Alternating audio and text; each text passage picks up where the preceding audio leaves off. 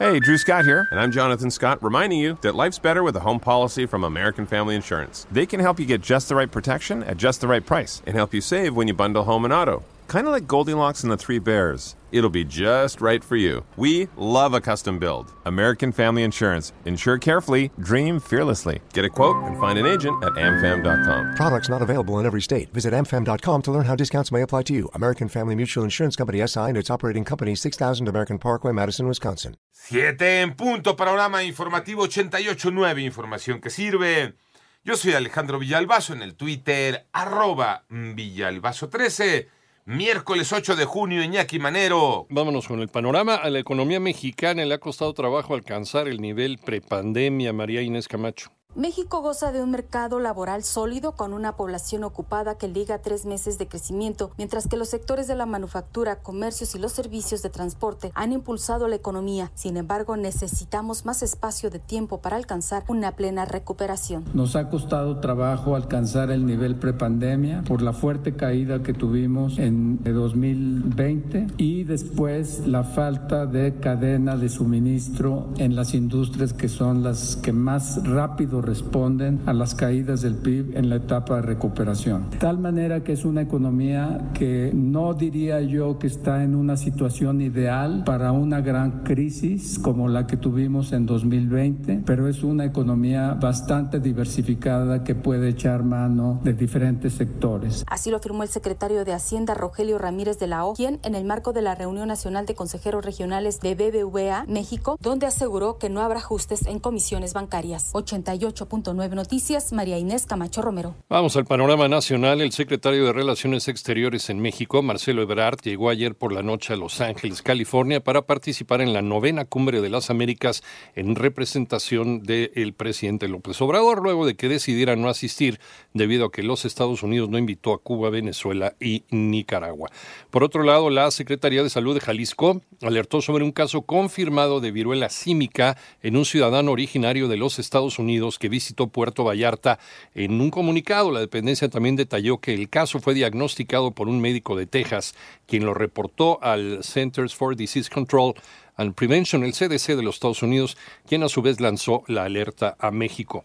En tanto, el Congreso de Sonora aprobó la derogación del artículo 171 de la Ley General de Salud que establecía la obligatoriedad del uso de cubrebocas en espacios públicos, por lo que la utilización o no de este dispositivo para disminuir el riesgo de contagios de la enfermedad quedará a criterio de cada ciudadano. Y recuerda, la Comisión Ambiental de la Megalópolis informa que se mantiene activa la fase 1 de contingencia ambiental atmosférica en la zona metropolitana del Valle de México. No circulan los vehículos con holograma de verificación 2, con holograma de verificación tipo 1 cuyo último dígito numérico sea 1, 3, 4, 5, 7 y 9, así como aquellos cuya matrícula esté conformada solo por letras, además de los vehículos de uso particular con holograma de verificación 0 y doble cero, engomado rojo, o sea, los que no circulan los miércoles, y terminación de placa 3 y 4. Las cifras del COVID-19 en México, Moni Barrera. En las últimas 24 horas se registraron 8.026 nuevos casos de COVID en el país para un total de 5.797.427 casos confirmados y 42 fallecimientos en un día. Así suman ya 325.042 decesos. A través del informe técnico diario, la Secretaría de Salud informó que la disponibilidad hospitalaria para la atención de esta enfermedad es de 97% para camas generales y 99% para pacientes en situación crítica que requieran respiración mecánica en la semana epidemiológica número 22, que abarca del 29 de mayo al 4 de junio, se contagiaron 2.320 personas en promedio por día. En 88 Noticias, Mónica Barrera.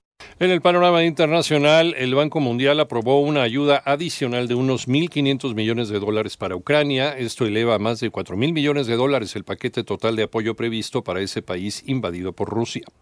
En tanto, los asesores de la Administración de Alimentos y Medicamentos de los Estados Unidos respaldaron de forma abrumadora que se autorice la vacuna de COVID de Novavax para su uso en adultos, que la farmacéutica espera que se convierta en una inyección que elijan algunos escépticos. Por otra parte, la vicepresidenta de los Estados Unidos, Kamala Harris, reunió 3.200 millones de dólares en compromisos empresariales destinados a abordar algunos factores económicos que impulsan la migración desde Centroamérica, dando impulso a las medidas que se discutirán en esta cumbre de las Américas. Un sismo magnitud 6.5 se registró en la región de Taraucá cerca de la frontera de Brasil y Perú. Los primeros reportes indican que el movimiento no causó daños. Apenas el pasado 26 de mayo ocurrió otro en la región peruana de Puno, cercana a la frontera con Bolivia.